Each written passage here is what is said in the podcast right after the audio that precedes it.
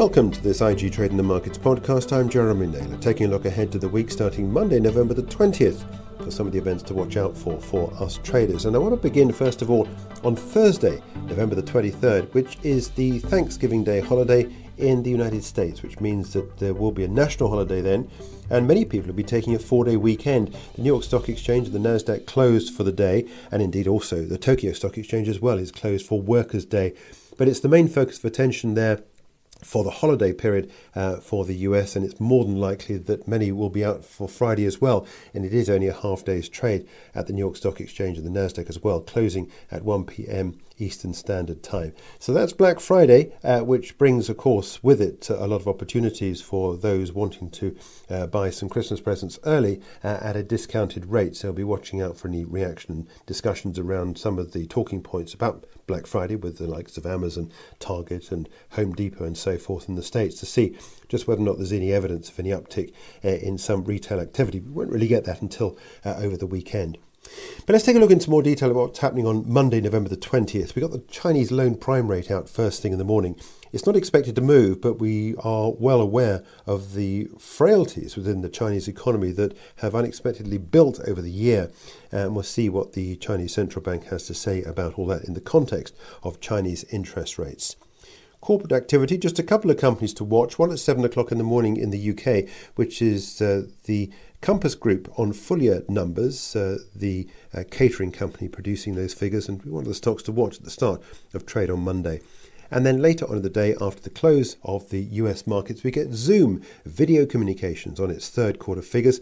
It's an all session stock on the IG platform, so you'll be able to uh, trade positions on that uh, after the close, after it reports those figures. Tuesday, we start off with the minutes of the last meeting at the Reserve Bank of Australia. Uh, there was no move, but there were indications uh, from the central bank that despite the weakness in the economy, there is still the chance that we could well end up seeing another interest rate rise at some point in the future, depending on just how resilient uh, inflation remains. We'll see just what was discussed at that last meeting uh, when we see the minutes released on Tuesday morning. In amongst some of the economic data out around the rest of the world, we get UK public sector net borrowing for October, Canadian consumer prices, US Chicago, Chicago Fed National Activity Index, US existing home sales, and the weekly US API crude oil inventories. Corporate activity on Tuesday includes AO World, the uh, white goods uh, uh, seller, on the first half figures. Card Factory and Cranswick also out with earnings at 7 o'clock in the morning here in the UK.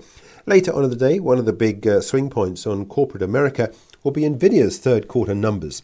The company having uh, produced some stellar numbers recently, can it keep up the upward pressure and see more record highs for its share price as the company unveils more activity within the, uh, within the AI space? Abercrombie Fitch, Best Buy, and HP, formerly Hewlett Packard, on its fourth quarter numbers. So other stocks to watch as well uh, on the IG platform. Wednesday, we get the UK CBI industrial trends orders for the month of November. Then later on in the day, US durable goods, Eurozone consumer confidence flash for November, initial jobless claims. That's the weekly jobless claims in the States out on Wednesday because of the Thursday uh, holiday for Thanksgiving Day, and the EIA crude oil inventories. We also get the Baker Hughes rig count as well out on Wednesday, uh, so as not to disturb too many people's holidays at the back end of the week. And it's also the UK autumn statement, the budget statement, uh, with Jeremy Hunt standing up in the Houses of Parliament explaining how uh, the current uh, government wants uh, to help us through uh, this financial crisis. There's not an awful lot they can do in terms of tax cuts, which is what people really want to see because they're not going to get a drop in interest rates anytime soon. Talking about uh, some of the economic activity at 7 o'clock in the evening, we get the FOMC minutes of the last meeting, which left interest rates on hold. It'll be interesting to see which, whether or not there is uh, a dovish feel across the voting members. and We should get more detail on what was said at that last meeting. Corporate activity on Wednesday. We've got Sage on full year numbers. Here in the UK as well, Grainger full year figures. Severn Trent first half full year numbers out from Britvic, Johnson Matthey on interims, and Kingfisher on a trading statement for the third quarter. In the German markets, we got the steel giant ThyssenKrupp on its full year numbers.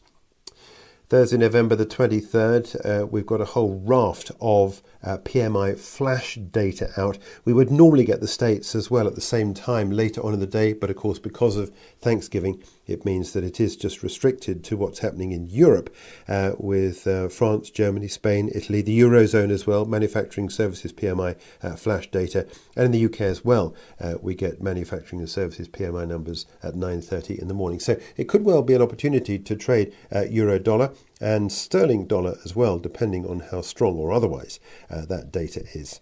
Corporate wise, 7 o'clock in the morning UK time, we get the release of first half numbers at FirstGroup, Mitie also on its H1, and Virgin Money on full year figures.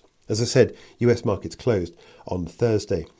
Friday, November the 24th, we get Japanese consumer prices out overnight and also the Japan uh, manufacturing services PMI flash data. We would normally have got that on Thursday, but because of the holiday and the uh, Tokyo Stock Exchange national holiday there for the Workers' Day, it means that is postponed until Friday. So, an opportunity possibly to trade dollar yen.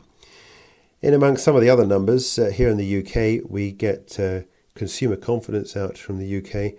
Japanese consumer prices, German third quarter GDP, it's the final look at the third quarter figures, French consumer confidence and business confidence, and the German IFO business climate for the month of November. Also, uh, coming in later in the day, the US S&P Global Manufacturing Services PMI. So if anything, it's a week, I think, when we're going to get an opportunity to trade the currency markets. Certainly looking at the Aussie dollar, for the RBA meeting minutes. Uh, a number of reasons as to examine what's going on with that uh, move up for the euro against the US dollar that we've seen recently. Will that continue? Uh, and also looking as well at what's happening with the dollar yen with some releases there in the Japanese markets. Outside of that, it's quite a quiet week, and uh, we look forward to the start on Monday morning where you can join Angela Barnes uh, on IGTV at 7:30 in the morning uh, with the look ahead for the early morning call.